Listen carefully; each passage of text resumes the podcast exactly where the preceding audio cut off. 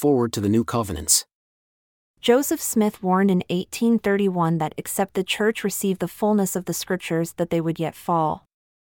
The fullness was defined as the Book of Mormon, the Revelations, and the New, Inspired Bible Revisions, see Teachings and Commandments 105 paragraphs 13 to 14.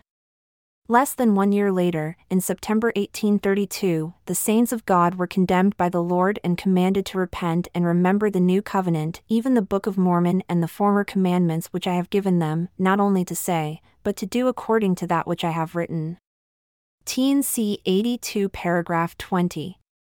This is often interpreted as the Lord rebuking the saints for failing to do according to that which he had written, while the assumption is made that the saints had been correctly saying what he had written.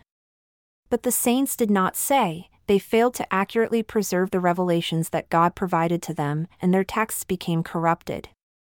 This volume of Scripture is one of three that together constitute a unified effort to recover what the Scriptures originally said and to prune away the uninspired alterations of man. This endeavor began with individuals who were separately directed by God to begin this work and were then inspired to find one another. Eventually, two groups were formed, each unknown to the other. As they faced the completion of their respective projects in mid December of 2016, they became aware of one another, and on December 31, 2016, Denver Snuffer Jr. facilitated a meeting between the two groups, in which they determined to unify their efforts. Each group brought different components to the endeavor that provided for a greater outcome than either project had possessed alone. Moving forward, the united team worked closely with one another, with the Lord, and with the Lord's servant, and produced a record that is more accurate and more true to the Lord's intent and to the restoration. These scriptures are a sign foretold by Christ to stand as a witness of his gospel to all the world, and that the moment has arrived when the things that have been prophesied of in Scripture will now occur within a single generation. Mankind doesn't have to accept the witness, they don't even have to notice the witness, it's only required that God send the witness. If He sends the witness, God has done His part. These scriptures are a new witness of Him and a sign of His invitation to renew communication with mankind. Joseph Smith Jr. always intended to publish the New Testament and the Book of Mormon in a single volume, and that has been accomplished, for the first time, within this Restoration edition.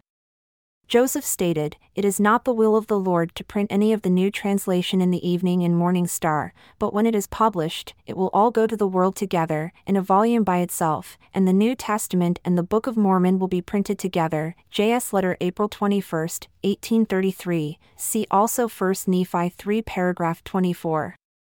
And again, at no very distant period, we shall print the Book of Mormon and the Testament, and bind them in one volume, July 1833, The Evening and Morning Star. The name of this volume, which includes both the New Testament and the Book of Mormon, is the New Covenants. It reflects the covenants that were established by Jesus Christ at Jerusalem, as well as in the New World at Bountiful, and it came forth through Joseph Smith as the covenant at the beginning of the modern day restoration. The hand of the Lord has been present in the process of preparing these scriptures. May His Spirit guide you and testify to you as you receive them.